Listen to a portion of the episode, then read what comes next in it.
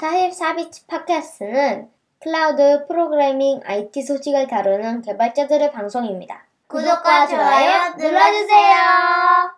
네, 사십사비츠 팟캐스트 164화 시작하겠습니다. 안녕하세요. 저는 사회를 맡은 너굴입니다. 안녕하세요. 저는 편집 맡은 CP라고 합니다. 안녕하세요. 보통 그냥 말만 하는 아웃사이더입니다. 안녕하세요. 저는 유튜브 라이브를 맡고 있는 낙교시라고 합니다. 네, 반갑습니다. 반갑습니다. 시작하기 전에 저희가 당근마켓에서 후원받고 있는 내역이 있는데 그것 때문에 한 가지 홍보를 드릴게요. 지금 유튜브에서 당근마켓 프로덕트 디자이너 채용 라이브 세션 홍보 영상을 라이브 세션을 진행하고 있어요. 그래서 유튜브 창에서 당근마켓 디자이너 채용으로 검색을 해보시면 찾으실 수 있고, 지금 낙교님이 아마 링크도 올려주실 것 같아요. 채팅창에. 그래서 계획이 없습니다. 혹시 프로덕트 디자이너이신 분들은 들어오셔서 그 유튜브에 들어가셔서 보셔도 되지만 저희 걸 들으셔도 된다.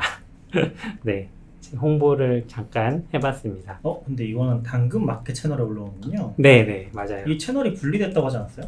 아, 맞아요. 그래서 그때 저도 듣기로는 당근마켓, 당근테크인가 그걸 만들어 보니 네. 개발 쪽은 따로 빼고. 찾기 더 힘든데 당근테크? 이름 바꿔달라고 하세요. 당근마켓이랑 당근테크 채널이 있고, 당근마켓 채널에서 요거를 진행하고 있고요. 당근테크 채널에서도 19일이 뭐냐? 다음 주 수요일에 그 당근 페이 채용 세션이 있을 예정이에요. 그래서 참고를 해서 관심 있으신 분들은 참여해 주시기 바랍니다. 네. 첫 번째 소식은 GitHub에서 장애 리포트 같은 게 하나 나왔는데, 뭐 관련해서 CP가 잠깐 소개를 해주실래요? 아, 네. 저도 이제 처음 봤는데 GitHub Availability Report September 2020이라고 해서 2022년 9월에 GitHub 가용성 보고서가 나왔는데, 이게 이제 계속 나오고 있었던 건지는 잘 모르겠어요. 저도 이번에 처음 봐서. 근데 좀 신기했던 것 같아요. 그때 바로바로 공개하는 건 있어도 이렇게 월별로 공개할 정도인가? 전 처음에 연별인지 알았어. 월별로 할 정도로 이게 많으려나 싶었는데, 어쨌든 지금 9월 거랑 8월 일부 거를 여기서 공개를 해놨고, 처음에 한 거는 이제 9월 8일에 발생한 건데, 여기 지속 시간도 5시간 11분이라고 나왔고, 요거는 이제 PR 머지 요청이 실패하는 건수가 좀 있었대요. 증가하는 게. 근데 이거는 소수의 계정이었고, 엔터프라이즈 매니지드 유저라고 해서 엔터프라이즈 유저 중에서도 뭔가 관리 사용자? 모르겠어요. EMU라고 부르는 게 정확히 뭔진 모르겠는데. 아, 이거 뭐 있었는데. 그래요? 네. 써보셨군요. 네. 클로드가 뭐 질문했었어요. 아, 그래요? EMU로 하면 뭐 되냐 뭐 이런 얘기를 했었는데 기억이 잘 안 나네요. 그 EMU 사용자 중에서도 뭔가 계정의 전환 작업을 GitHub이 내부적으로 했던 것 같은데 그게 잘못돼서 UI랑 API를 통해서 풀 요청을 이제 머지하는 게 실패했고, CLI에서 머지해서 올리는 건 상관없었나 봐요. 그래서 이제 얘네들 해결 방법은 백업에서 데이터를 복원했다 그래요. 그러니까 그래도 이게 막 그런 방법을 썼다고 하고, 그 사건 이후에는 이제 백업에 의존하지 않는 방법을 뭐 했다고는 하는데 이게 되는지는 모르겠어요. 아무튼 그렇게 한 건이 있었고, 그 다음에 또 다른 거는 뭐 코드 스페이스 짧은 게 있었는데 이거는 뭔가 요인을 조사하고 있다고 해요. 9월 28일에 발생한 거는. 그리고 8월 29일 게 하나 있는데, 요게 이제 코드 스페이스라고 그 VS 코드 같은 거 띄워주는 게 있었잖아요. GitHub에. 거기서 이제 코드 스페이스 생성이랑 시작하는데 오류가 이제 막 증가되는 게 감지됐는데, 이게 아웃바운드 DNS 확인하는 게 이제 계속 실패해서 일부 코드 스페이스에서 이제 DNS 관련 네트워크 오류가 발생했다고 하더라고요. 그래서 이제 나중에는 광범위한 사용자 영향으로 인해서 GitHub 코드 스페이스 상태도 노란색에서 빨간색으로 됐다고 하는데, 근본 원인이 조금 신기했어요. 저도 이게 맞는지 모르겠는데, 우선 DNS 확인이 실패하는 거였는데, 진짜 한글 번역을 봐서 DNS 확인이 뭐라고 하는지 모르겠는데, 이게 리졸브 아닐까요? DNS 리졸브? 시스템 D에 우분투 보안 패치로 인해서 발생한 거래요. 이 DNS가 뭐 시스템 D과의 DNS 확인하는 걸 쓰는데, 근데 또 여기서 신기한 게 최신 버전의 우분투에서는 이 보안 수정을 위한 업그레이드가 자동으로 되는 게 기본이래요. 무인 업그레이드가. DNS 레졸루션. 네. 아, DNS 레졸루션십 했다고 하고. 그래서, 아, 우분투 최신 버전은 기본이 우리가 따로 설정 안 하면 보안 패치는 무인 업그레이드 돼버리는구나. 좀, 조금 위험할 수도 있겠는데 그 생각이 들었고. 그리고 이제 코드 스페이스에도 VM 구조 같은데 이 호스트 VM이 그 우분투의 그런 기본 권장 설정을 사용해서 VM에 또 보안 패치를 자동으로 적용하고 막 이렇게 돼서 계속 이 에러가 난 것 같더라고요. 어쨌든 시스템 D에 의존하는 이 DNS 리졸브가 문제였고, 이 문제를 막 확인하는 것도 어려웠을 것 같은데, 그래서 뭐 시스템 D에 DNS 리졸버를 뭐 비활성화하고 뭐 IP 주소를 수동으로 구성하고 막 이렇게 해서 문제를 해결했다고 합니다. 그리고 이제 이 사건 이후에 시스템 D의 DNS 리졸버의 정속성을 줄이기 위해서 DNS 구성을 업데이트하고 있다고 하고, 또 추가로 보안 패치를 이렇게 무인으로 업그레이드 해야 되는지도 조사하고 있다고 해요. 근데 제가 알기로도 이런 업그레이드를 자동으로 하는 거는 흔치 않은 걸로 알고 있거든요. 그래서 아마 우분투를 쓰는 분들이면 대부분 비슷한, 이제 DNS 에러가 정확히 어떤 건지 모르겠지만 뭔가 비슷한 현상을 겪었을 것 같고, 여기서도 이제 시스템 뒤에 우분투 보안 패치라고 해서 링크를 건 걸 보면 런치패드.net 이게 뭐 버그 레포트하는 사이트인가 봐요. 우분투 쪽에 그쪽 링크를 걸었는데, 맞아요. 여기서 어떤 사람이 올린 것도 DNS 실패가 계속 난다, 자기 애저에 올린 거에서. 그래서 꽤 많은 대수가 자기는 이 에러가 발생했나 봐요. 그래서 뭐 해결 방법으로는 인스턴스를 리부트하거나 뭐 특정 리눅스 명령어를 막 시스템들이 재시작하거나 이런 걸 치면 되는 것 같더라고요. 좀 이런 거 어렵네요. 근데 OS 자동 업데이트 같은 거잖아요, 일종의. 그렇죠. 근데 이거를 끄자니 보안적으로 문제가 될 수도 있고, 켜두는 상황일 텐데 그러면 이제 이런 에러를 겪을 수도 있으니까. 그래서 대부분은 OS나 이런 레벨에서는 이렇게 자동 업데이트 안 하는데, 그쵸. 크롬 같은 앱들은 이제 자동으로 하잖아요. 그런 장점을 보고 따라한 게 아닐까. 이런 게 설사 있다고 하더라도 제가 알기로는 이렇게 리눅스나 이런 시스템 관리하는 사람 입장에 절대 자동으로 하게 안 해줄 거거든요. 다 검토하고 안정화되면, 그쵸. 올리는 건데 우분투에서 이렇게 해놓은 게 좀 신기하긴 했어요. 우분투를 쓴다는 것도 신기하네요. 그러게요. 코드 스페이스 때문인가? 아, 근데 우분투 많이 쓰지 않나요? 우분투 개발자들은 보통 우분투를 쓰죠. 근데 여기 이제 회사 시스템이니까 원래 이런 데면 뭐 CentOS나 옛날이면 CentOS가 좀 우분투도 안정적인 게 있나 모르겠네요. 우분투도 진짜 뭐 차이는 없지 않을까요? 그냥 네. 최근에도 뭐 다른 얘기긴 한데 크롬 같은 경우도 자동 업데이트 나면서 가끔 서비스 장애들이 일으켜지는 것 같기도 해요. 최근에 저희도 겪었던 것도 있고, 뭐 말해도 되는지 모르겠는데,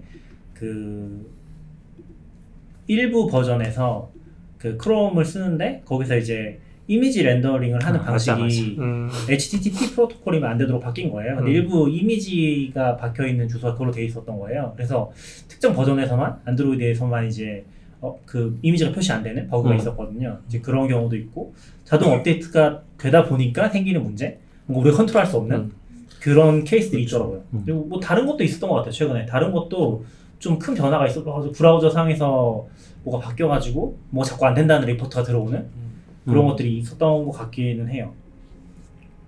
그래서 그런 것들이 컨트롤하기 힘들긴 하죠. 얘기하신 것처럼 사실 저도 뭐 개인이 쓰면서도 윈도우에 자동 업데이트 끄는 거? 지금 저 최근에 배운 것도 있어요. 윈도우 자동 업데이트는 목요일에 된다. 그런 거. 그래서 제가 예전에 어떤 뭐 블로그인가 그런 걸 썼던 적이 있거든요. 윈도우 자동 업데이트, 윈도우 10이랑 윈도우 11에서는 끄기가 좀 힘들어요. 그래서 그거를 강제로 끄는 법을 썼던 적이 있는데, 그 글이 목요일만 되면 사람들이 검색을 하는 거예요. 또 왜 그런가 했더니 목요일에 그 자동업데이트 강제하는 메시지가 나오는 것 같더라고요. 재밌네요. 그래서 요즘에 근데 트렌드가 뭐 물론 이제 리눅스나 이런 쪽은 모르겠지만 뭐 윈도우도 그렇고 안드로이드도 그렇고 점점 보안을 강화하면서 그런 자동 업데이트로 바뀌고 있잖아요. 사람들이 컨트롤하지 못하도록 윈도우도 이제 그걸 아예 끌 수가 없거든요. 완전히 끄는 거는 시스템 레벨이 아니면 불가능하도록 해놔서 되게 끄기가 좀 힘들어지긴 했어요. 그런 게 좀 관리가 어렵긴 하죠. 그리고 아까 EMU 계정 찾아보니까 맞는지 모르겠는데 엔터프라이즈 매니지드 유저? 그러니까 엔터프라이즈 서비스 쓰는 쪽에 어카운트를 말하는 게 아닐까. 아, 엔터프라이즈 쓰는 유저는 다 매니지드 유저라는 거야? 뭐 어드민 이런 느낌이 아니라? 아마 제 생각에는 엔터프라이즈에서 매니지드 되는? 그러니까 엔터프라이즈 안에 붙어있는 계정들을 말하는 게 아닐까? 우리 일반 그 완전 별도로 쓰는 퍼블릭 계정 말고 뭐 우리 회사에서 쓰는 것처럼 그렇게 붙어있는 계정들에서 발생했다는 의미가 아닐까 싶기는 한 것 같은데 돈 내고 쓰는데 더 장애난 것 같아요. 그렇죠. 어떻게 보면 약간 비슷한 것 같아요. 엔터프라이즈도 예전에 제가 듣기로는 깃허브 엔터프라이즈도 깃허브 키는 다 반영되고 나서 해주잖아요. 맞아요. 그쵸, 약간 그쵸. 그런 게 이런 안정성 이슈도 아마 있을 텐데 그렇죠. 제일 늦게 되고 깃허브 액션도 되게 늦게 들어갔던 걸로 알고 그렇죠. 그리고 어베일러빌리티 레포트는 꽤 오래 되긴 한 것 같아요. 지금 매달 발행이 되고 있고 오래됐다. 찾아보니까 2021년? 그래요? 2020년부터 2020년? 와. 그 태그에 붙어 있거든요. 그걸로 보시면 예전 거부터 쭉 보실 수가 있어요. 그래서 2020년 7월쯤부터 시작한 것 같아요. 매달 내네요 거의.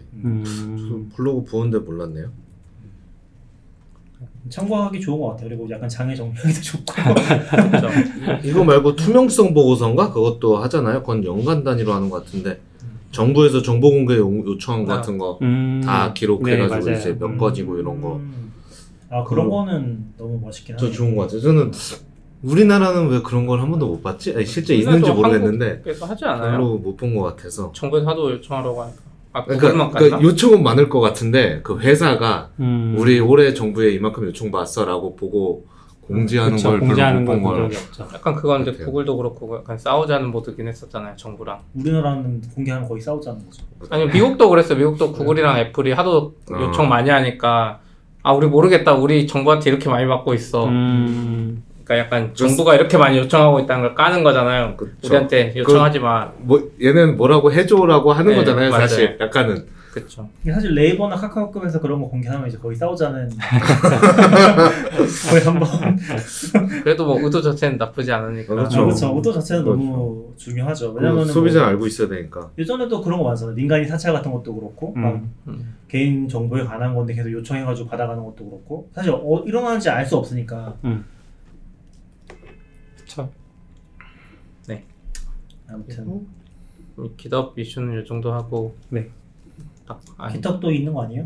깃헙과 관련된 건 아니지만 헥토버페스트라고 이제 이거 깃헙에서 하는 게 아니에요?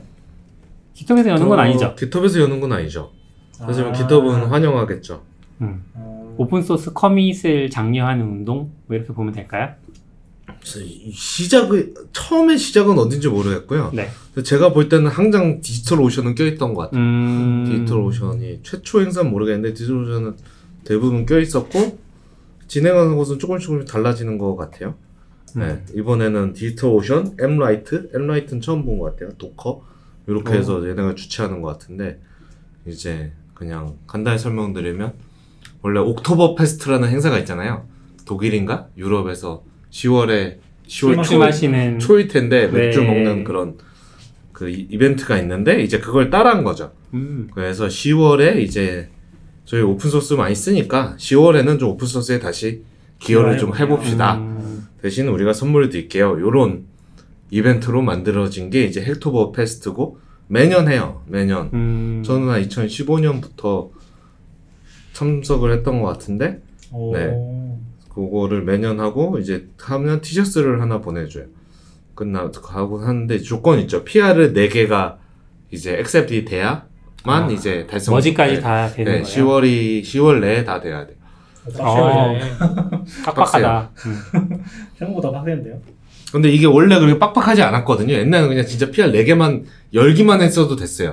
올리기만 해도 되고 어뷰징이 충분히 네, 가능한 이렇게 올리고 뭐 PR은 그 다음에 머지되고 되고 하니까 그냥 되게 쉽고 자기가 자기 거 할 수도 있고 뭐 하니까 했는데 이제 점점 행사가 조금씩 인기 있어지고 예를 들어 뭐 제가 지금 여기에 얘기하는 것처럼 어떤 사람들이 이렇게 홍보하고 행사도 하고 하다 보니까 사람이 너무 많아진 거죠.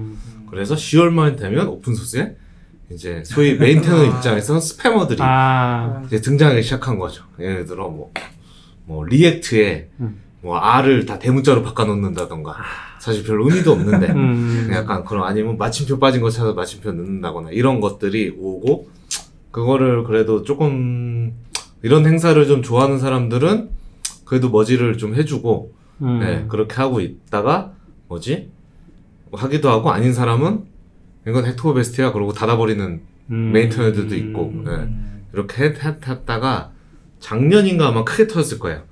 시작을 딱 하자마자 10월 1일에 막 리액트나 온 저장소에 막 PR을 올리면서 리액트의 그 제일 영웅인 댄 아브라노브가 트위터에 쓰면서 막 여론이 난리 났거든요. 이거 뭐 하는 거냐 이거. 이거 뭐 하는 행사야? 뭐 이렇게. 도움이 되라고 열었지만 네, 방해가 네, 되는 그런 상황이 됐군요. 무슨 의도야 하니까 그때 갑자기 며칠 만에 해가지고 규칙을 싹 바꿨어요. 그래서 이제는 옵트인. 토픽에 헥토베스트라고 메인터너가 달아야 되만 가능해요. 옛날에는 기토존스 아무데나 다 됐거든요, 무조건. 네. 근데 이제 리액트가 나는 헥토베스트 참여해라고 토픽에 걸어야만 여기서 올린 것만 이제 동작을 하고 나머지는 안 해서 많은 유명 프로젝트는 다 빠졌죠. 별로 원래도 별로 관심 없었으니까. 그래서 옛날에는 저도 이렇게 하면 내가 좀 많이 쓰고 좀 좋아했던 거 에 이슈를 가서 찾았거든요. 근데 이제는 그럴 수가 없어졌죠. 네. 네. 근데 뭐 스팸보다는 나은 것 같아요. 이번에도 참여하셨어요? 네. 어떤 프로젝트 하셨어요? 이번에는 센트리에 했어요. 오. 작년에는 제가 놀다가 못했거든요. 한 20일쯤 아이고 큰일 났네. 벌써 20일이야? 그러고 이렇게 몇 개 찾아서 했는데 그게 머지를 안 해줬어요. 약간 자기가 나중에 보면 그냥 추측이긴 한데 자기가 자기 4개 채우려고 이렇게 해놓은 프로젝트인지 해놨는데도 제 거는 머지 안 해주고 자기 거만 다 머지하고 그러고 그냥 에이, 끝나고 뭐야. 그래서 사실 그게 전 머지되면 될 줄 알고 안 하고 있었는데 결국은 끝나서 이번에는 조금 더 의미 있게 해야 되겠다 해가지고 그 토픽으로 검색해서 다 찾은 거거든요. 그러니까 토픽하고 언어 검색해서 보면서 그래도 좀 뭐 알아야 아는 프로젝트라도 좀 기여를 하니까 계속 보면서 리스트업을 하나하나 들어가서 이렇게 좀 봐서 저는 센트리의 자바스크립트 SDK 쪽에 제가 하다 보니까 기여를 하게 됐어요. 뭐 기여하신 거예요? 그냥 센트리는 쓰지만 보진 못하잖아요. 거기 이슈에 헥토버페스트나 이렇게 하라고 레이블을 달아놨거든요. 레이블도 근데 좀 그래도 친절하다. 풀타임이라서 그런지 친절히 이렇게 헥토버페스트를 웰컴해서 하고 있더라고요. 그래서 그렇게 하는 거에 무슨 인자가 하나가 뭐 아이들 타임아웃, 제가 만든 게 아이들 타임아웃인 것 같은데 뭐 딴값들은 이제 밖에서 세팅하게 돼 있는데 걔만 이제 내부 고정값인데 그거 오픈했으면 좋겠다. 그래가지고 이건 어떻게 될 것 같은데 그래가지고 찾아가지고 네 그런 걸 바꿨죠. 네, 머지까지 생각하면 네 개라는 개수는 조금 부담스럽지 않아요? 꽤 많죠. 네, 그래서 사실은 이제는 꽤 좀 많이 어려운 미션이 됐다고 생각을 하고요. 저도 그렇게 하고 그거를 올려놓고 끝나고 그러고 내려서 보니까 하나 더 있더라고요. 뭐 하나가 이제 얘도 이제 그러니까 맥스치 무슨 값 세팅이 있는데 100이 넘으면 무조건 100으로 되게 해놨는데. 그럴 필요 없다. 그게 약간 브레드 크럼프라고 센트리 보면 오류 발생한 거 앞에 이벤트가 쭉 이렇게 나오는 네. 거 있거든요. 그거를 이제 너무 많이 하면 부담되니까 서로 100개까지만 픽스가 돼 있더라고요. 몰랐어요. 근데 이제 그 이슈 논의에선 이거 어차피 고객 리스크인데 굳이 막을 필요 있냐. 자기가 리스크를 인지하고 그냥 200개 쏘고 싶으면 200개 쏴라. 뭐 약간 그런 식으로 바꾸자고 해서 이제 그것도 이제 풀었죠. 그냥 받은 값이랑 디폴트 값이랑 미인 해가지고 세팅하고 있어서 그냥 없애버렸죠. 그냥 없애고 받은 값 그냥 세팅하게 하고 네 그렇게 하고 센트리에 2개 했으니까 이제 딴 걸 가보자. 딴 거를 한참 찾았는데 못 찾았어요. 다시 센트리로 돌아왔죠. 왜냐면 여기는 그래도 제가 며칠 동안 세팅해봐서 네, 프로젝트 세팅이 다 돼 있고 분위기도 좀 알겠고 그래서 다시 돌아와서 또 이슈를 뒤지는데 누가 거의 멤버가 아예 그러니까 내부 추적하려고 오퍼레이션이 있더라고요. 또 뭔가 이렇게 뭐 예를 들어 HTTP면 http.request 뭐 이벤트 추적하는 오퍼레이션 이름인 것 같아요. 스팬이라고 그냥 부르던데 그거를 뭐 내부 이유 때문에 이름을 바꾸나 봐요. 이름 통일시키는 것 같아요. 예를 들어 뭐였지? 뭐 장고.리퀘스트였으면 h.리퀘스트.장고 뭐 이런 식으로 이렇게 규격을 쭉 맞춰서 바꾸는 것 같아요. 그거를 표로 이만큼 해놓고 옆에 그게 써있는 코드까지 쫙 리스트업이 돼 있는 거예요. 그래서 처음에 그걸 봤을 땐 그 줄은 한 줄만 써있으세요. New operation 뭐 이렇게 얼라인 뭐 이렇게 해서 맞나? 이거 찾을 김에 나가 좀 바꾸겠다, 이런. 그냥 다 찾아놔서, 이게 내가 이 학교에 만나서 번역기를 한 3-4번 돌려보면서 했는데, 맞는 것 같아요. 그래서 그걸 이제 고치기 시작했죠. 고치다 보니까 뭐 테스트도 고쳐야 되고, 뭐 이렇게 하더라고요. 그래서 그냥 큰 작업은 아니라서 쭉 고치고, 그게 뭐 논의 스레드가 있어요. 이걸 왜 고치는가. 근데 갔는데 논의 너무 길고, 그 논의에 걔 누구죠? 센트리 다니는 파이썬. 몰라요. 그거. 플라스크 만든 사람. 아, 그 잘생긴. 그러게. 네. 갑자기 이름 까먹었다. 파이썬 쪽 사람을 잘 몰라서 이제. 어떻게 유명한 사람인데? 어떻게 이름 까먹었지? 네. 아르민 로나처도 이제 그 스레드에 뭐 있더라고요. 그게 뭐 성능 문제 때문인지 그걸 고쳐야 뭘 문제를 찰 수 있는 것 같더라고요. 그래서 해서 그걸 PR을 띡 올렸는데 그게 이제. 아, 그건 그런 거 만든 것도 어려운 것 같아요. 패키지가 엄청 많은데, 센트리인데, 뭐, 센트리 안에, 센트리 넥스트용, 센트리 엠버용, 센트리, 이게 다 있는 거예요. 이게 진짜, 우리가 알만한 라이브러리나 프레임워크는 종류별로 쭉 있고, 그거별로 다 테스트가 있거든요. 요걸 다 따라가면서 이름을 쭉 바꾼 거거든요. 그랬더니, 그 메인테이너가, 이거 한 번에 올리면 리뷰 어려우니까, 패키지별로 다 나눠서 표를 올려줄래? 이렇게 된 거예요. 그래서 그러면 사실 너도 좋잖아 이렇게 썼더라고 얘가. 너도 PR 많아서 좋잖아. 그래서 뭐 저야 뭐 나쁠 거 없죠. 이거 어뷰징이고 어뷰징 아니잖아요. 이제 이쯤 돼서 해달라고 했으니까. 그래서 그걸 다 쪼갰죠. 다시 그걸 다 쪼개서 갑자기 PR이 그래서 7개가 됐어요. 갑자기. 원래 그게 3번째 PR이었는데 3번째 PR이 5개로 쪼개진 거죠. 그래서 7개가 되고 그게 그냥 쭉쭉쭉 모지되면서. 미션 컴플리트하셨죠. 그렇죠. 오픈소스 같이 이렇게 기어 이렇게 갑자기 안 하다가 하려면 확실히 그쪽에 테스트나 뭔가 잘 돼 있어야 되겠네요. 우리는 그렇죠. 단편적인 부분만 보고 올리는 거니까. 그렇죠. 그래서 그런 것도 이제 로컬 환경에부터 똑같이 안 되잖아요. 저도 딴 거는 괜찮은데 엠버는 뭔가 자꾸 오류가 나는 거예요. 네, 근데 이제 그거는 이제 그냥 저는 그런 거 약간 마스터에서도 오류 나나? 원래도? 그러면 이제 괜찮으니까 저쪽 CI는 괜찮은데 그럼 그런 거 그냥 무시. 근데 그런 게 귀찮았어요. 이제 걔네도 이제 최근에 GitHub도 바뀌어서 첫 컨트리뷰터는 CI 안 돌게 할 수 있거든요.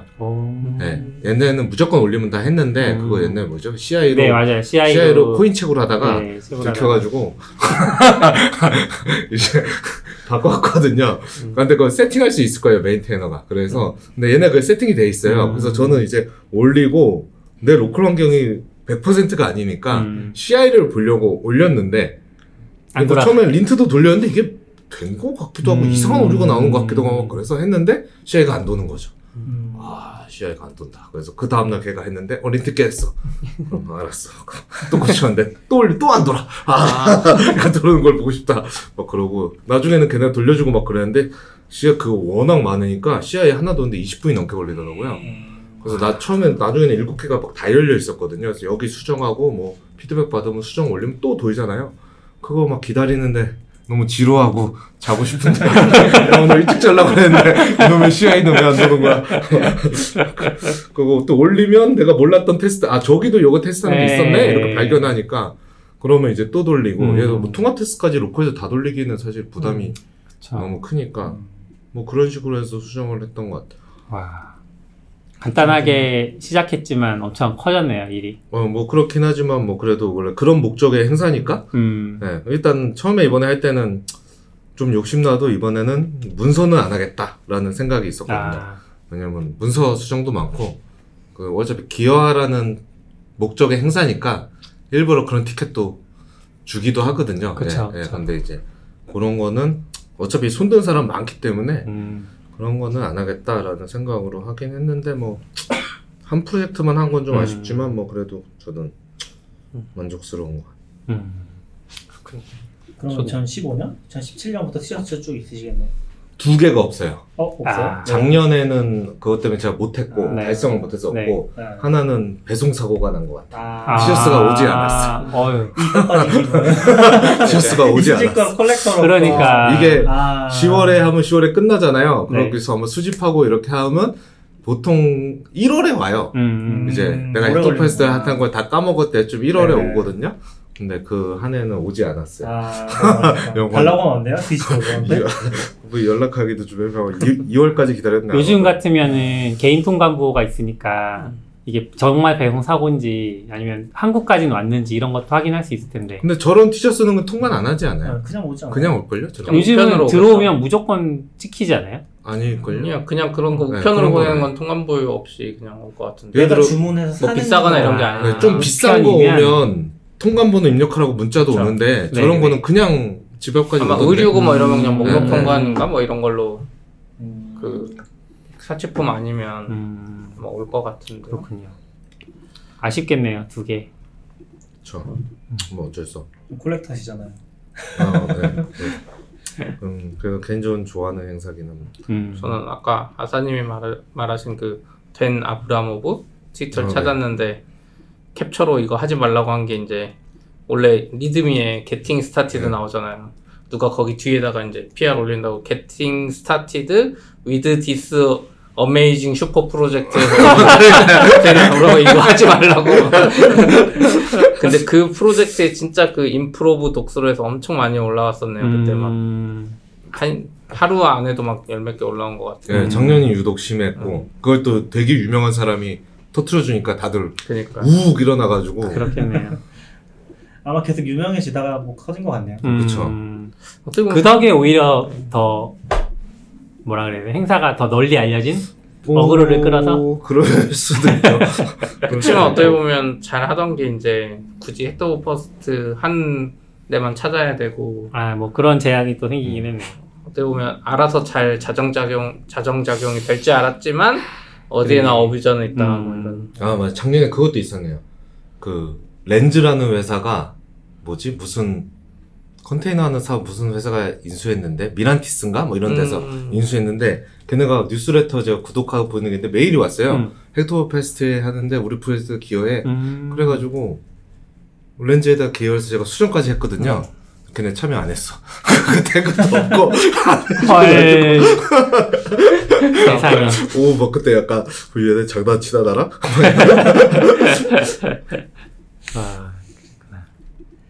재밌는 연결하는 것 같아. 지금은 이제 좀 10월 중순이 벌써 돼서 약간 그 지금 참여하기로 결정하면 조금 빠듯하긴 하지만 10월 첫째 주나 9월 마지막 주 정도에 홍보를 한 번씩 해주면 우리나라 분들도 많이 참여를 하실 수 있겠네요. 아 근데 저 헥토버페스트랑 비슷한 건지 모르겠는데 보통 어디 개발자 행사 같은 거 나오는 사이트 보다가 헥토버페스트였던 것 같은데 한국 프로젝트만 대상으로 하는 뭐가 있는 것 같던데 그게 뭐예요? 그것도 막 한 달 컨트리뷰터는 얘기하신 거 아니에요? 아닌가? 그럼 우리나라 거? 네. 그 오픈소스 짓는 제가 그걸 잘못 본 건가? 네 근데 프로젝트가 우리나라 프로젝트는 아니에요. 아니죠. 네, 네. 크로니엄도 있고 그렇고. 아, 저 이거 봤어요. 헥토버페스트 서울 2022. 그냥 이거는 그냥 그 세미나일 거예요. 아, 그래요? 네, 이거 저도 아는 분도 있는데. 아, 10월 네. 22일 토요일. 아, 그렇네요. 약간 헥토버페스트 이렇게 안내해주고 이렇게 뭐 경험담 나누고 하는 세미나. 그러니까 헥토버페스트 하면서 저런 이벤트도 하라고 지역별로. 왜냐면 알아서 사람들이 찾아가지고 하진 못하니까. 그걸 이렇게 뭐 지원해주진 않지만 권장을 하거든요. 사고 저하고도 얘기를 했었는데 제가 전날 개인 일정이 있어가지고 못한다고. 전 여기 보다 보니까 이게 아침에 뭐 좀 하고 10시 50분부터 16시 30분까지 이제 팀 선택하고 팀별로 이제 헥토버페스트 진행한다 그래서 뭔가 헥토버페스트가 이런 거였나 싶었는데 이거 하는 와중에 여기서 이제 그 중에 한국 오픈소스를 또 해서 거기서 바로 할 수 있게 해주나 보네요. 그렇죠. 그냥 로컬 행사 여는 거죠. 어떻게 보면 바로 워지해줄 수도 있고. 네. 근데 언오피셜이긴 하네요. 네? 언오피셜은 이거 아니에요? 언오피셜이요? 저 그냥 이벤트어스 구글 검색해서 찾았는데. 여기는 이제 페스타에 올라온 이벤트. 아니, 저 이벤트어스. 또 다른 거예요? 네. 근데 저건 아무나 만들 수 있는 걸로 알고 있어요, 그냥. 네, 제가 관심 있으면, 저희 스프린트 행사 같은 것도 하잖아요. 약간 그런 느낌으로 네. 하는 거죠. 제 최근에 헥터버페스트 서울이에요. 그래서 여기 보면, 모르던 것도 많고, 그 플라네타리움이라고. 이거 아니에요? 코인 관련된 것도. 아, 맞아요, 그거예요. 그러니까 이게 언오피셜 행사인 것 같긴 해. 그래요? 그냥 신청하면 안 돼요, 이거? 아, 되는데, 그러니까 아마 이게. 아, 기여자라고. 공식으로 있는 게 아니라, 그냥 지역별로 아까 얘기해준 것처럼 언오피셜로 각자 여는? 그냥 아무나 뭐 허락 안 받고 만들어도 되는 걸로 알고 있어요. 저도 2년 전에 발표 한번 하긴 했고. 아, 오픈소스 소프트웨어 통합지원센터라는 한국이 단체에서. 아, 기관에서. 네네, 한국 기관에서. 저건 오픈업이네요. 지원? 지원이니까 뭐 잘 모르겠네요. 네, 지원. 정수 지원. 주체는 아니고 지원. 아, 그래요? 그런 것 같아요. 아무튼 뭐 관심 있으신 분들은 또 많이 참여해보시면 좋을 것 같아요. 다음 주 토요일이네요. 아, 그것도 그렇고, 헥토버 파스트. 아, 네. 네. 아직 조금 남았으니까. 여기 이제, 네. 그쵸. 아웃사이더님은 거의 한 증인이시고. 아직 반밖에 안 지났어요. 시작부터 하신 거예요? 그게 처음이었어요? 그건 잘 모르겠어요. 아, 그래요? 헥토버 파스트 언제부터 시작했지? 근데 모카로 왜 안 하셨어요? 모카는 안 해요, 참여를. 아, 모카 참여 안 하니까. 그런 단순한 사실. 전에도 했는데, 약간, 네. 약간, 느낌에, 오래 메인테이닝 한 사람들이 그런 거 그렇게 좋아하진 않는 것 같아. 그리고 특히 또, 발렌티어로만 커뮤니티로만 움직이는 오픈소스는, 네. 그러니까 회사랑 달리, 조금 그렇게 좋아하진 않는 것 같아. 회사는 아무래도 자기네 오픈소스 홍보도 되고, 막 이런 느낌이 좀 있나 보군요. 그리고 메인테이닝을 이렇게 보면 성향이 좀 있는데, 이렇게, 아주 간단한 거라도 기여할 경험을 주려고 좀 많이 하잖아요. 네, 네. 예. 근데 이제, 오래 한 사람도 많다 보니까, 어차피 그렇게, 그냥 이건 이제 추측이지만, 어차피 그렇게 해도 안 와. 한 번만 오지 안 와. 라고 생각하는 사람이 있고, 그래도 그렇게 그 씨앗을 뿌려야 조금이라도 되지라고 생각하는 사람들이 있는 것 같아요. 근데 뭐 둘 다 뭐 옳고 그름은 없겠죠. 그래서. 그쵸. 곡화는 안 하는데, 제가 그걸 하자고 주장하긴 좀 그래서. 찾아보니까, 이게, 어디냐. 디지털 오션에서 시작한 게 맞는 것 같고, 2014년부터 시작한 것 같아요. 2014년부터? 2018년이 이제 5회차였다고 하거든요. 2014년부터 시작을 했으니까, 거의 조만간 이제 또 한 1, 2년 되면 10년 차가 되긴 하겠네요. 와. 진짜 오랫동안 잘하고 있네요. 헥토버페스트는 매년 좀 해보려고. 이거 말고도 12월 감은 24 풀캐스트라는 행사에 있거든요. 12월 1일부터 크리스마스 전날까지 네. 하루에 하나씩 PR을 올리라고. 너무 빡세서 한 번도 못 해봤어요. 너무 힘들어. 그거 약간 일본에서 하는 그거랑 비슷한 거 아니에요? 크리스마스 기다리면서. 아드벤트. 어드벤트 캘린더. 그런 거랑 좀 비슷한 거죠. 뭐 이제 아무튼. 일본에서 그 펄에서 많이 했었어요. 펄 쪽에서 많이 했었고. 근데 펄에서 시작한 것도 아닌 걸로 알아요. 약간 그게. 정확히는 모르겠지만 그래서 그런 식으로 주제 잡아서 글 쓰는 게 유행했었고 외국에서 근데 일본에서 이제 기술 쪽으로 많이 하면서 특히 그 뭐냐 그 우리 많이 쓰던 쿠이타라고 QIITA라는 블로그 사이트가 있거든요. 거기서 이제 약간 어드벤트 캘린더를 플랫폼으로 만들어서 뭐 그거에 대해서 주제 하루하루 쓸 사람 모이면 이제 그거 그냥 단체로 쓰는 거죠 거기는. 근데 실제로 펄도 같이 쓰는데 혼자서 다 하시는 분도 있어요. 25일 동안 글을 써. 근데 뭐 사실 써놓고 공개하는 거긴 하겠죠. 보고 배워야 되는데 저희도. 아, 제가 착각했는데 내년 20년이겠네요. 헥토버페스트. 내년 20년. 네. 그 어드벤트 캘린더는 참여해서 24일 다 채우면 뭐 줘요? 명예. 몰라요. 전 어드벤트 캘린더 안 해봤어요. 명예. 혼자 채우면 엄청난 사람이구나. 24 풀캐스트요? 그것도 없어. 없던 걸로 알고 있어요. 있어요? 그냥 명예. 그냥 약간 헤맸다. 그런 느낌이야. 12월은 사랑의 달이니까. 약간 그런 느낌으로 하는데. 그렇군요. 아, 그리고 지금 트위터 스페이스에서 잘 안 들린다는 분도 있어서. 그래요? 트위터 스페이스는 저희가 준비하고 한 게 아니라 잘 안 들리시면 유튜브에 들어와서 보시면 됩니다. 네네. 저희 트위터에 아마 유튜브 링크도 있었을 거예요. 그 채팅이 보여요? 네, 여기 뭐 채팅 아이콘 같은 거 누르면. 답글 달아주시는 거. 제가 그러네. 저희가 핸드폰에 여럿이 말하다 보니까 마이크가. 네. 이게 뭐 트위터 스페이스 얘기 잠깐 나와서 그런데 트위터 스페이스가 이거를 핸드폰으로밖에 할 수 없더라고요. 우리 예전에 그 뭐였죠? 아까 클럽하우스도 그런데 핸드폰으로밖에 못 켜니까 좋은 마이크 연결하기가 좀 까다로운. 할 수 없진 않을 텐데 안드로이드를 어떻게 하면 될 것 같긴 한데 지금은 이제 그냥 핸드폰으로 켜놔서 아마 잘 들어갈지 모르겠어요. 그래서 약간 단체로 팟캐스트 녹음하기 좀 힘들긴 하더라고요. 그러네요. 네. 전에 팟캐스트, 그러니까 클럽하우스 할 때는 어떻게 하셨어요? 그냥 휴대폰으로 했었어요. 아, 그때도 그냥. 근데 옆에 그냥 휴대폰 놓고 했었는데. 그때는 잘 그래도 들을만 했던 것 같아요. 지금도 아마 비슷할 것 같아요. 그래서 이게 컴퓨터에서 되면은 컴퓨터 마이크로 이렇게 해서 하는데 지금 그게 안 돼서 여기다 뭔가 마이크 인풋하는 거를 좀 알아봐서 하면 될 것 같은데 아이폰에서는 그게 안 됐어요. 그 앱에서 그거 지원 안 해줘가지고 그 되더라도 그러니까 마이크 연결할 수 있는 마이크가 있는데 그거를 이제 클럽하우스에 연결해서 쓰면은 아웃풋 설정이 안 돼서 그렇게 할 수 없었고 트위터는 아마 안드로이드에서 뭔가 되지 않을까? 근데 잘 안 들린다는 분이 트위터 껐다 켜니 잘 들린다. 근데 아마 소리가 이제 더 깨끗하게 들어가려면 마이크가 있으면 좋으니까. 아, 그렇죠, 그렇죠. 근데 트위터 스페이스에서 많이 듣고 계세요. 그래서 그러네요. 6분이나 듣고 계세요. 저희 빼고. 유튜브랑 똑같은데 유튜브도 6명이에요. 유튜브는 이제 저희 4명 빼야죠. 아, 그러네. 유튜브는 저희 4명 빼면 4명. 라이브는 또 금요일 밤 라이브는 확실히 많이 안 들리시긴 하더라고요. 퇴근 시간에는. 그러니까 우리도 틱톡으로 가볼까요? 아, 틱톡에서 하면 좀 많이. 완전 짧은 거 아니에요? 틱톡은. 아니, 틱톡도 15분까지 늘어난 걸로. 아, 그래요? 그러니까 우리가 너무 옛날 사람이야. 틱톡에서 틱톡도 시간이 꽤 늘어나서. 갑자기 틱톡에서 폭행을 하십니까? 네, 틱톡에서 드라마 이런 거, 틱톡 전용 드라마 이런 것도 많대요. 15분인가 30분까지 늘어났다고. 틱톡이 철학이 없네. 약간 원래 트위터 하면 140자가 전통 아닌가요? 근데 그거 지키다가 망하는 이제 유튜브랑 경쟁하는 거죠. 둘이 서로 유튜브에서는 쇼츠 내놓고 틱톡은 이제 드라마 같은 거 내놓고. 이거 누가 쏟으신 거 아니에요? 이거 얘기하실 거예요? 그 낙규님이 얘기해 주세요. 네. 제가 뭐 얘기할 게 있는 건 아니고요. 그러니까 이게 제가 뭐 최근에 트위터 하다가 누가 리트윗해서 봤던 건데 CSS를 해설한 영상이 하나 올라왔었거든요.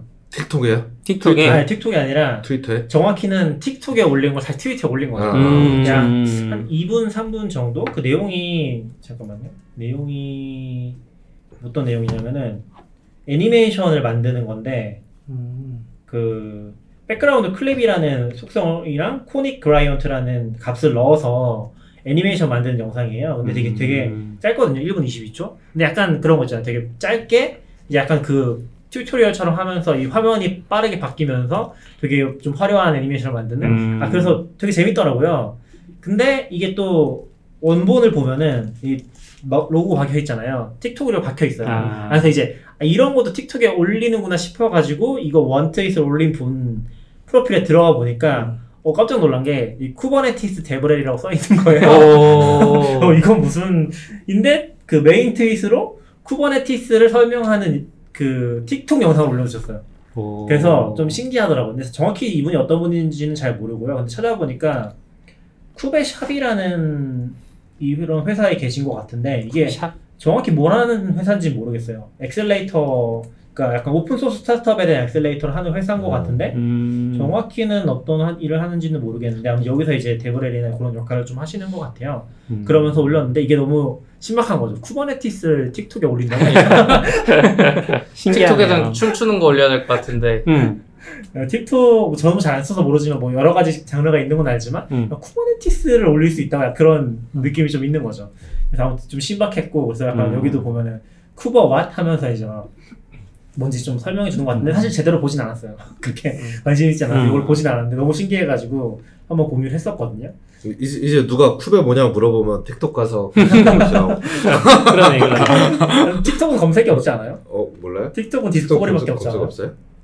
그래요? 몰라요. 검색이 안 해봐서. 근데 저도 최근에 기사 봤던 거는 미국의 젊은층들은 이제 유튜브도 안 하고 틱톡에서 검색한다 그래서 맛집이랑 이런 거. 와, 그게 저도 전 세계인지 미국인지 저 어디 국가인지 모르겠는데 그 사용시간 넘었다고 들었거든요. 네. 그럴 수 있죠. 근데 아무튼 좀 신기한 거는 요거를 틱톡을 영상 폼으로 1분짜리잖아요.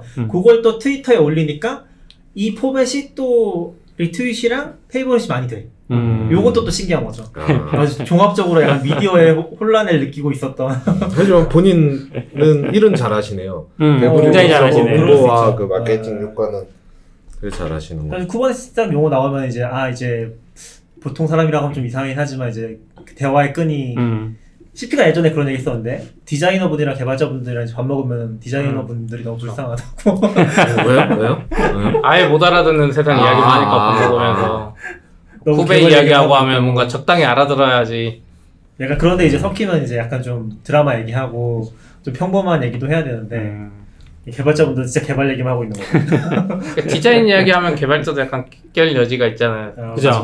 근데 개발 쪽은 너무 로우한 이야기하면 좀 그런 거 같아요. 우리도 그 4분 코딩 올렸던 거 틱톡에다 다시 올려볼까요? 아, 그럴게요. 네, 그런 건 안 될 거예요. 아, 그거 다시 세로로 편집해야 돼요. 아, 세로 편집돼야 되는 거예요. 가로로도 올리더라고요. 이제 인스타 링크가 있잖아요. 인스타 링크는 뭐예요? 아, 그러니까 이제 영상을 새로 찍어야 된다는 거죠.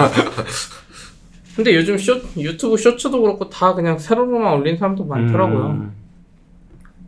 유튜브도 전 몰랐는데 업데이트 잘 안 하거든요, 업그레이드를. 근데 쇼츠가 아예 탭으로 들어왔더라고요. 아, 맞아요. 네, 그랬나요? 원래는 탭이 없었거든요. 아, 그쵸, 탭으로 들어왔죠. 네, 탭으로 들어왔더라고요. 근데 아이패드에선 아니었던 것 같고, 아이패드는 지금도 아닌 것 같은데, 모바일 앱은 그 원래 핫인가 뭔가 무슨 그런 그 탭이 쇼츠로 바뀌었죠.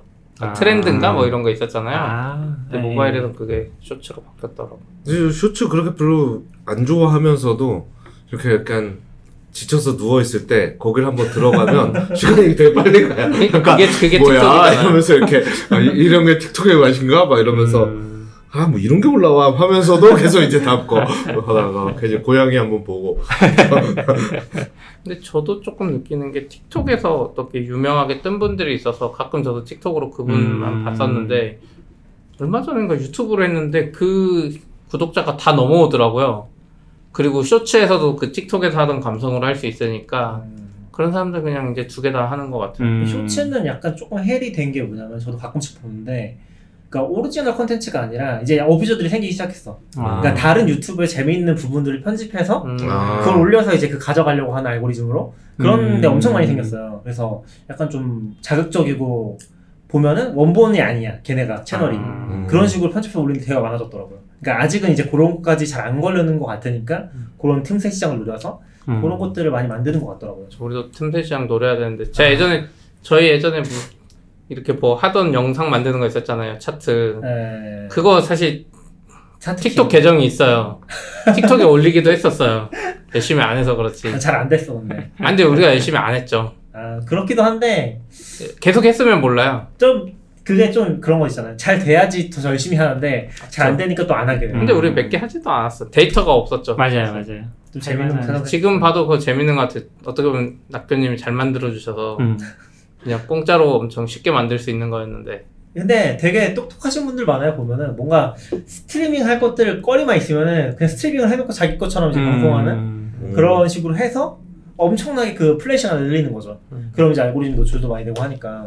그런 식으로 많이 써본 거. 그리고 쇼츠가 정확한 알고리즘은 모르겠는데 쇼츠가 그 끝까지 보는 비율이 높잖아요. 그래서 요게 조금 잘 되면은 그 채널이 많이 성장한다고 하더라고요. 노출이 많이 되는? 근데 아직 쇼츠에는 돈을 못 붙이는 걸로 알고 있어요. 아, 그러니까 쇼츠로 채널을 키우는 거죠. 아, 쇼츠로 채널 노출을 키우는. 그래요? 그게 왜냐면 일반 영상이랑 똑같이 평가가 되는 것 같은데 그 끝까지 본 비율이 높으니까 좋은 영상으로 평가되는 그런 게 좀 있었나 봐요. 지금은 모르겠는데. 근데 쇼츠는 약간 영상을 잘라서 올리는 게 많아서 그냥 저는 약간 보는 입장에서 그냥 저작권 없이 막 올라오는 느낌? 이게 약간 뭐 원본이 올리는 게 아니라 네. 어뷰징이죠, 그거. 그렇죠. 아마 그런 것도 조금씩 막지 않을까요? 유튜브가 왜냐면 쇼츠도 돈 벌 수 있게 해줄 거라고 공지 같은 거 났어요. 연말이 될지 언제가 될지 모르겠지만 쇼츠 해야 되나? 뭐 광고는 안 들어가겠죠 거기에. 안 그래도 짧은데 광고 또 들어가면 쇼츠 뭐 할 게 없어요. 뭐 하실 거 있으신 거예요? 아니요. 쇼츠 쿠버네티스 강의하고 안 될 것 같아. 저분 아까 조회수 엄청나던데. 그 지금 유튜브 댓글창에서 이정희님이 검정고무신 채널이 쇼츠를 이용해서 성과를 많이 올린 퍼포먼스 마케팅 채널이라고 하네요. 검정고무신 채널도 있구나. 검정고무신 처음 들어봤어요. 저도 처음 듣네요. 약간 틱톡, 인스타 릴스, 유튜브 쇼츠 이렇게 세 개 플랫폼에서 돌고 돈다고 하시는데 네. 그게 약간 옛날에 보면은 막 짧은 콘텐츠들 뭐, 그 망한 거 있잖아요. 카드뉴스. 카드뉴스 같은 것도 그렇고, 그 옐로우 그런 계열에서 했던 되게 큰 회사 하나 있지 않았어요? 짧은 컨텐츠들 올려가지고 막 퍼뜨리는 그 딩고 같은 거 아니에요? 빙글도 그렇고. 아, 뭐 있긴 있었죠. 그때 한창 엄청 짧은 거에. 근데 심지어 트위터도 그런 거 비슷한 적 한 적 있어요. 짧은 영상, 동영상. 어떻게 보면 앞서가긴 했는데 그건 망하고 이렇게 돌아왔지만. 정정이 있었는데 검정 고무신 채널이 아니라 검정 복숭아. 아 그렇군요. 나는 검정 고무신을 검색했는데 내가 아는 검정 고무신만 나오고. 그러니까 애니메이션 개만 나오고. 이런 게 있구나. 검정 복숭아 50만 채널. 아 개그맨이신가 보구나. 신기하네요. 그리고 OTT 얘기가 나와서 넷플릭스가 드디어 광고 요금제를 냈죠. 5,500원. 아, 좋아할 일인가요? 박수칠 일인가요? 훌륭하다고 생각합니다. 아, 그래? 왜요? 주식 주주인가 본데요? 아 그런가 보다. 주주이고 싶은데 주주는 아니고요. 아쉽게도. 돈 벌 수 있을 거라 생각하세요? 이걸로? 잘 몰라요. 아 근데 저는 이게 조금 재밌다고 느꼈던 포인트가 그 DP님이었나? 이걸 할 거라고 예상을 했었어요. 왜냐면 주변에서 하고 있잖아요 다들. 넷플릭스는 이걸 할 수 있는 구조다.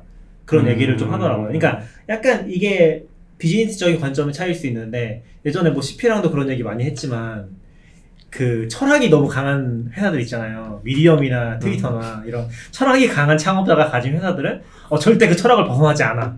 우리는 글에다 광고를 달 수 없어. 이런 거 있잖아요. 근데 저번에 그렇게 표현하지 않았던 것 같은데 미화됐네요. 철학이 있는 회사. 저번에는 돈 벌 생각이 없다. 이런 얘기를 하시겠죠.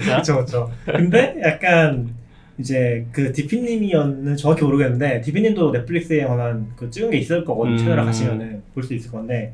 근데 넷플릭스에 대해서 얘기했던 것 중에 저는 인상이 깊었던 게 그 의사결정 구조가 좋다?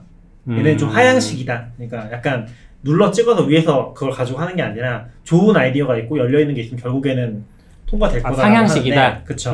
그래서 결국에 넷플릭스에도 이게 들어갈 거라고 했었거든요. 이 모델이. 근데 실제로 들어가는 걸 보면서 와 대단하다 라는 생각이 좀 들었고, 그리고 이게 좀 재밌긴 한데 저희 회사분 중에 누가 그런 얘기 해주셨는데 돈 내고 광고를 보는 거냐고. 그쵸. 돈 내고 광고를 보는 거죠. 아 그래도 나름 괜찮은 것 같아요. 나름 메리트가 있는 것 같아요. 6,500원이면 나쁜 거 아니잖아. 이게 화질 제한도 있나요? 원래는 9,500원이었는데 지금 5,500원? 화질 제한도 있어요? 있어요? 사실 원래 9,900원짜리 요금제는 HD밖에 안 되고 만 얼마가 되죠. 예, 얘는 심지어 지금 기사에 있는 것 중에 하나 보면 오프라인 저장 기능 뺄 거고, 일부 컨텐츠는 안 나올 거다는 이야기도 있어요. 라이센스 문제로. 그냥 회사 차원에서 생각하면 예를 들어 그런 거 뭐 오징어 게임 같은 거 터지면 갑자기 구독 안 하고 있어서 궁금하잖아요. 약간 그런 거에서는 이게 되게 수익이 날 것 같고. 얼마 전에 그 하루 구독할 수 있는 서비스들이 막 나왔었잖아요. 네. 몰라요. 그 넷플릭스를 뭐 예를 들면 이제 내가 구독권을 가지고 있는데 하루 단위로 파는 거죠. 아싸님이 사고 싶으면 500원 내고 하루만 보는 거예요. 그러면 이제 오징어 게임 같은 거 하루에 몰아서 보고 싶잖아요. 내 구독료를 벌기 위해서. 그쵸. 내가 차 사고 내 차 대여해주고 이런 거. 네, 그쵸. 똑같은 거잖아요. 그래서 그거를 넷플릭스 엄청 강하게 비난하고 그 막 이렇게 고소하고 막 난리 났었거든요. 근데 그거랑 약간 통하는 맥락이 있네요.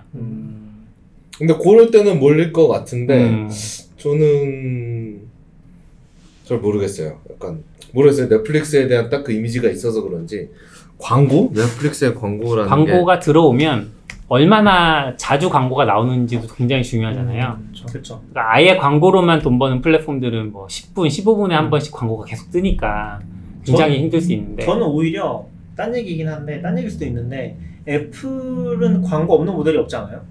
네, 없어요. 그게 너무 싫어. 광고 없는 모델. 애플 TV. 항상 나오잖아요, 광고. 애플 TV에. 그렇죠. 비싼 구독자가 없잖아요. 차라리 비싼 구독제를 주고 광고를 안 보고 싶은데 그게 없고, 그리고 이제 누가 그렇게 표현했었는데 그 광고는 결국에 이제 가난한 자들이 이제 보는? 시간? 그렇죠. 그러니까 돈 있는 사람들은 광고를 볼 일이 없는 거죠. 유튜브에 광고가 뭐가 나오는지 몰라. 뭐 CP님처럼 일부러 보시는 분도 계시긴 한데 약간 그런 관점에서 재밌는 거 같아요. 그럼 애플은 이제 평등한 걸 추구한 거나요? 아, 모르겠어요. 애플 TV는? 그러니까 애플 돈 TV는 많은 사람이든 돈 진짜 벌고 싶다. 아니, 애플 TV는 옛날 영화 제작자랑 같은 마인드예요.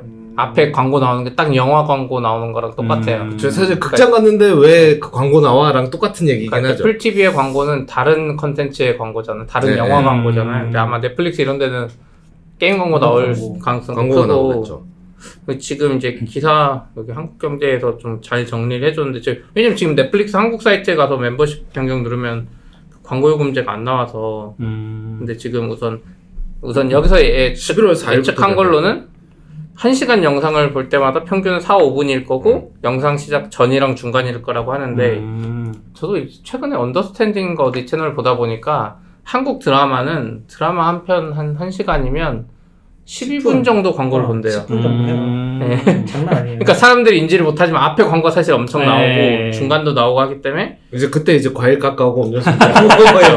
맞아, 쉬는 시간인데 근데 그게 좀 엄청 스트레스 받는 게 뭐냐면 실제로 TV를 보면은 이게 전 방송이 끝나잖아요. 그럼 그때부터 다음 방송 할 거라고 띄워줘요. 맞죠. 그 띄워주는데 그 한참 동안 광고를 하고 나서 그리고서 앞에 방송이 끝났다는 게 나와요.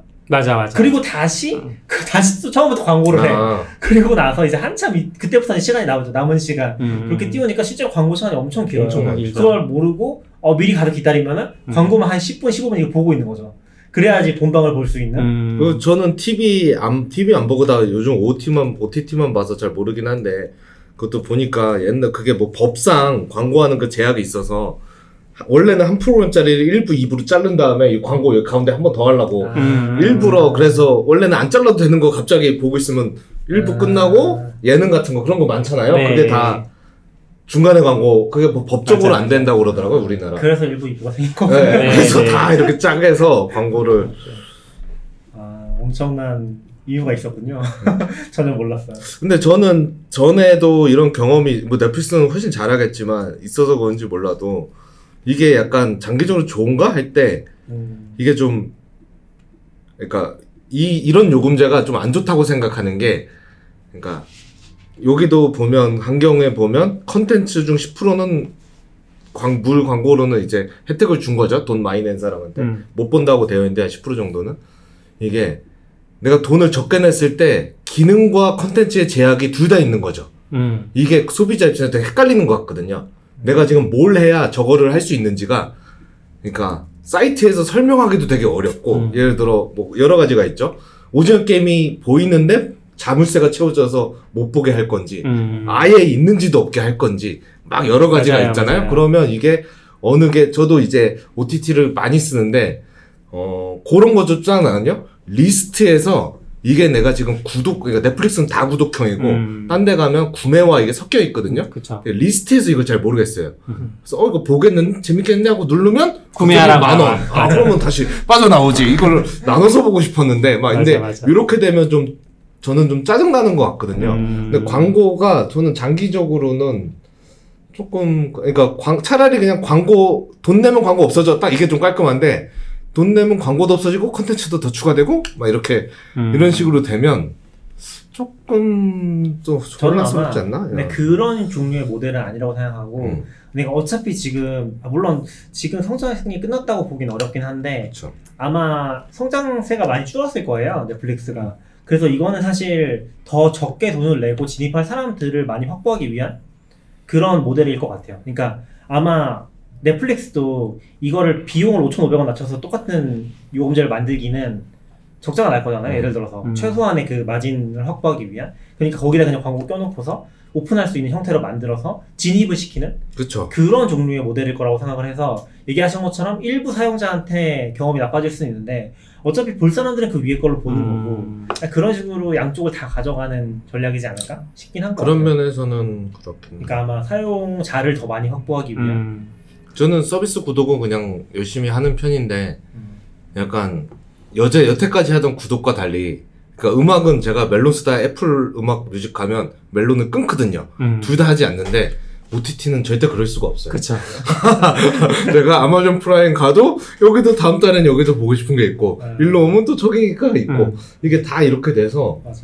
하면 사실 이렇게 했을 때 좀 유리할 수 있죠. 월 조금 그쵸. 비용 아끼고 근데 이게 이제 진짜 넷플릭스 도움이 될지 말지는 모르겠어요. 왜냐면 지금 여기서도 넷플릭스 공식 사이트인지 뉴스룸 보면 아마도 이제 컨텐츠가 제한될 거라고 하는데, 그러니까 공식 사이트에 말한 건 아니지만 예상하기로는 아마 무료 요금자들이 볼 수 있는 컨텐츠는 대부분 그 넷플릭스 오리지널일 가능성이 크다, 처음에는. 그렇게 따지면 갑자기 뭐죠? 그 오징어 게임 확 떴어. 그럼 사람들이 확 들어오잖아, 그냥 비싼 요금제로. 근데 오징어 게임 떴어. 무료 요금제로 되네. 그러면 싸게 들어왔다 나가는 거잖아, 한 달을 써도. 그러면은 약간 현실적으로 손해일 수도 있지 않을까. 물론 이제 계속 5,500원 내면 장점이 될 수도 있지만, 좀, 아, 이게, 모르겠어. 이게 결과가 결국, 이런 건 결과로 나오겠죠? 얘네들. 근데 뭐, 댓글창에 이정인도 남겨주셨는데, 그러니까 넷플릭스가 가입 성장세가 좀 많이 꺾여 있었던 상황인데, 그렇게 보면 이제, 유입을 늘리겠다, 가입을 늘리겠다, 이런 전략으로 보인다, 이렇게 얘기하시는데, 뭐, 그런 것 같아요. 근데 광고 점점 늘리겠죠. 모르겠어요. 이게 모바일로 본 사람이 많은가? 별로 없지 않아요? 많은가? 모바일을 기준으로. 집에 TV도 있고 하니까 그러죠. 어디서부터 모바일입니까? 아이패드. 아이폰. 아, 폰부터? 폰. 패드까지 괜찮아요. 그러니까 왜냐면 저는 HD는 말도 안 된다고 생각하거든요, 지금 2022년에. 사실 돈 내고 볼 거면 저는 무조건 스탠다드나 프리미엄을 봐야 된다고 생각하긴 해요. 그러니까 사실 이거를 보는 거는 진짜 진입점을 낮추기 위한 목적이라고 생각하긴 하거든요. 그러니까 사실 돈 내고 보는 사람인데, 좀 고민은 되겠지만 HD로는 안 볼 것 같아요. HD 만족스럽지 않아. 심지어 지금 새로운 그 광고 요금제가 최고 720p거든요. 아. 720p HD라고 해놨 썼지만 720p잖아요. 근데 심지어 기존의 9,900원짜리 요금제는 420p였어요. 근데 이번에 광고 정말요? 요금제를 내면서 같이 올려졌어요. 네, 베이직도 이제 11월 4일부터 720p로 올리겠다고 합니다. 근데 저는 미국이나 이런 데 보면 어차피 TV로 보고 하면, 저는 화질이 물론 중요하긴 하지만 어차피 인터넷 느리고 하면 넷플릭스도 자동 화질이잖아요. 많이 하지 않았을까? 저도 대다수는 그렇게 신경 쓰진 않는다고 생각합니다. 맞아요. 저도 그렇게 화질 신경 안 써요. 아이폰으로 보면 이렇게 멀리서 봐요. 이게 뭐 4K나 뭐 지금 우리 주위에다 그런 사람들만 있어서 그렇지. 아, 그렇죠. 네. 아, 그리고 제가 최근에 화질에 대해서 느낀 게 뭐냐면, 비행기 타기 전에 오프라인 저장을 하잖아요. 근데 화질을 일부러 제일 낮은 걸로 저장했어요, 빨리 다운받으려고. 근데 막상 비행기에서 보니까 그렇게 불편하지 않더라고요. 볼만해요. 모바일은. 그런데 TV로 보면은 이제 좀 HD의 시대는 끝났다고 생각하거든요, 사실. TV로 보면 그렇죠. 네. TV로 보면은 너무 깨지고. 근데 TV 자체가 그렇게 티가 나나요? 제 TV가 없어가지고. 많이 나죠. TV는 이제 일단 크니까 이제 더 하려면 아무래도. HD는 좀 그렇죠. 근데 그런 면에서도 우리가 약간 옛날 세대일 수 있어요. 그러니까 저도 옛날 세대라뇨. 아니, 그런 의미가 아니라, 그러니까 아까 모바일로 넷플릭스 많이 보냐 이런 얘기 하셨잖아요. 근데 저도 안 보는 편이거든요. 근데 지하철 타 보면 되게 많이 보시더라고요, 영상을. 그래서 드라마 같은 것도 많이 보시고 그래서. 미드는 지하철에서 보기 다른가? 아, 뭐 미드는 그럴 수 있지만. 네. 저는 또 딴 얘기긴 한데, 요거 공지가 너무 재밌었어요. We are excited to launch. 요 말이 너무 뭔가 전형적이면서, 뭔가 우리는 되게 기쁘다 이런 표현 쓰는 게 넷플릭스 공식 뉴스로? 네. 넷플릭스 공식적으로 올린 보도자료. 이게 저는 좋은 건가 안 좋은 건가 잘 모르겠는데, 어쨌건 약간 그 여러분이 기다리시던 드디어 광고 공지가 났습니다, 막 이런. 저는 이제 공식 그 뉴스룸을 한국 사이트 버전으로 보고 있거든요. 여기는 그런 말 없어요. 그냥 오는 11월 넷플릭스가 저렴한 광고 지원 요금제인 광고형 베이직을 소개합니다. 그냥 용어래요. 번역가 입장에서는 그냥 안녕하세요로 번역한 거죠. 그러네. 그렇죠. 이거는 이 뭐랄까, 처음에 의도랑 상관없이 번역가가 바꾼 걸 수도 있죠. 아니, 근데 이제 어떤 면에서 보면, 저도 뭐 영어 잘 못하지만 미국인 느낌에서 저 정도 말하고 그냥 안녕하세요. 그리고 또 하나 전 재밌었던 거는, 넷플릭스는 한국 시장을 좀 중요하게 보고 있구나 좀 느끼긴 했어요. 그러니까 지금 이게 한국이 들어갔으니까 12개국밖에 안 들어가요. 근데 한국이 들어갔다는 거는 한국 시장을 어쩌고 좀 중요하게 보고 있지 않나. 중요하게 보는지, 실험하기 좋은 걸로 보는지. 근데 미국도 들어가거든요. 미국 같은 급이니까. 근데 지금 넷플릭스 회사 한국 엄청 효자 아닌가요? 완전? 근데 지금 완전 넷플릭스를 살려준 회사 중 나라 중 하나. 지금 이제 사실 어려운 게, 네, 막중립성으로 싸우고도 있고, 그리고 지금 트위치는 심지어 바로, 뭐 정확히 얘기는 안 했지만, 720을 날아쳐버렸잖아요. 네. 그런 상황에서 한국을 이렇게까지, 아, 물론 낮으니까 상관없고. 아, 그래서 일부러 한 거 아니에요? 컨텐츠 그거 돈 안 내려고, 우려요금제 주고. 아, 잘 모르겠지만. 근데 여기 지금 보면 근데 선진국이라고 할 나라는 다 있어. 이외에 나라가 뭐가 있는지 모르겠어요.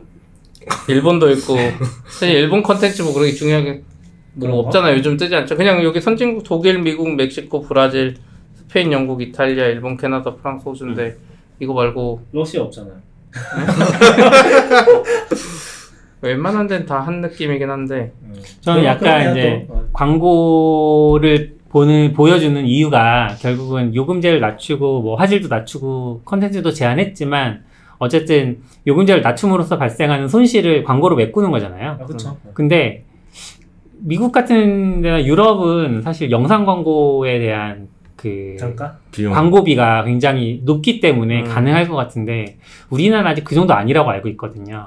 우리나라 그냥 웹 광고도 그렇고 다 광고 단가가 낮죠. 낮아서 그래서 우리나라에서는 이거를 근데 메꿀 수 있을까? 약간 다르지 않을까요? 왜냐면은 그 지금 얘기하신 단가가 낮다는 거는 제가 알기로는 그냥 그 네트워크 상을 통해서 들어오는 광고, 그러니까 구글 애드센스 이런 식의 광고는 그 훨씬 낮을 수 있긴 한데 예를 들어서 그냥 광고 에이전시 통해서 들어오는 그런 광고는 단가가 있을 거라고. 우리 넷플릭스야 광고 하려면 이 정도 내야 돼. 네, 이렇게. 뭐 그런 느낌이라 그 단가로 할 수도 있겠죠. 그러니까 네트워크를 통한 거는 키워드당 이제 다 계산해가지고 가격을 경매 붙이는 거잖아요. 근데 그거랑 다르게 이제 단가 해버릴 수 있어요. 그렇게 생각하니까 좀 궁금하네요. 약간 어떻게 할지. 약간 모바일 하면 예를 들어 내가 10초짜리 광고예요. 10초짜리 광고하고 넘어가는 것도 있고 X를 누르기 전까지는 한 30초짜리 광고가 가는 경우도 있거든요. 10초가 지나면 넌 X를 누를 수가 있어. 그러니까 약간 괴롭히기 같은. 과연 얘네는 느낌에는 깔끔히 할 것 같은데. 깔끔하게 할 것 같아요. TV에 옆에 X 나오면 되게 짱날 것 같거든요. 이렇게 돌려가지고 X만 부들부들하면서 딱 눌러야 이제 다음으로 넘어가는데. 아, 그리고 저는 좀 신경 쓸 것 같긴 해요. 왜냐면 지금 유튜브도 말 많은 게, 그러니까 애드센스도 계속 말 많은 게. 광고 퀄리티가 계속 낮아지고 있잖아요. 그렇죠. 그리고 사기성 약간 광고들이 많아지면서 욕 진짜 많이 먹고 있는 걸로 알고 있거든요. 뭐 코인 특히 나오면서 막 그런 광고가 윤리적인 문제까지 있으니까. 근데 여기도 그냥 오픈해버리기는 그렇겠네요. 좀 리스크가 있지 않나? 라는 생각도 어떻게 할지 모르겠네요. 자체적으로 소싱하기 쉽지 않아서. 그렇죠. 아까 말한 대로 애드 네트워크를 탈 텐데 그걸 안 타고 할 수도 있지만 그러면 이거 비용이 사실 에이전시나 대기업 위주로 이렇게 해서 할 수도 있지 않을까요? 잘 모르겠어요. 광고가 많이 들어오면 필터링 하겠는데 광고가 많이 안 들어오면 어렵죠. 그걸 안 하는 게 낫죠. 싼 거라도. 그럼 뭐 5,500원인데 광고 내보낼 게 없어 막 이러면 머리 아프네. 계속 똑같은 광고만 나와요. 계속 똑같은 광고. 지금 웨이브나 이런 데가 그렇잖아요. 일부 그 라이브인가 아무튼 뭐 보다 보면 광고 나오는 게 있거든요. 그런데 채널도. 웨이브였던 것 같은데 아무튼 중간 광고는 나왔다. 아무튼 근데 계속 같은 광고만 나와요. 온라인은 저기 TV로 보는 거는 다른 광고 나오는데 온라인 전용으로 우린 광고를 안 받아서 하면은 계속 자기들 거 똑같은 광고만 나오는 경우 많긴 했었죠. 그리고 그것도 재밌었어요. 광고 얘기하니까 갑자기 생각난 건데 이진우의 손에 잡히는 경제 있잖아요. 라디오잖아요. 근데 실제로는 거기 광고가 들어가잖아요. 아시나요? 광고 들어가요. 그건 앞뒤에 그냥 광고 들어가는 거잖아요. 아, 그러니까 라디오에 광고가 중간에도 들어가요. 중간에도 있죠. 광고가 있는데 팟캐스트는 안 나오잖아요. 아 맞아 빼죠. 그 왜 빼는지 아세요? 돈 안 내니까 빼는 거죠. 저는 너무 신기했어요. 왜 이걸 굳이 빼지라는 생각을 했었는데 MBC와 이제 광고주 사이에 이제 그런 금전 관계에서. 근데 제 생각엔 실제로 돈을 내더라도 빠질 가능성이 커요. 중간에 해주는 게 아니면. 팟캐스트 앱 중에 일부는 앞에 몇 초 강제로 건너뛰는 기능도 있어요. 제가 쓰는 오버캐스트는 우리로 치면 얘네들이 항상 앞에 15초는 소개 안 해. 그러면 15초 점프하고 오프닝 건너뛰기. 사실 저는 그거 라디오하고 편집한 다음에 팟캐스트 광고를 또 받아서 거기다가 삽입해서 팟캐스트를 해야죠. 뿌려야 되지 않나. 스파티파이나 뭐 그런 데서 근데 지금 이진우 거기 채널도 아예 따로 올리는 거 하나 있잖아요. 광고처럼 300만 원 커피타임. 아, 커피타임. 그거는 근데 왜 하는지 잘 모르겠어요. 돈 버는 거. 그냥 떠드는 거 그냥 노는 거. 방송국에서 하는 건지. 방송국에서 그냥 방송국에서 느낌에는 PD랑 짝짝꿍 돼서 그냥 오피셜은 아니고. 근데 그 사람들이 다 월급 받는 사람들이 아니잖아요.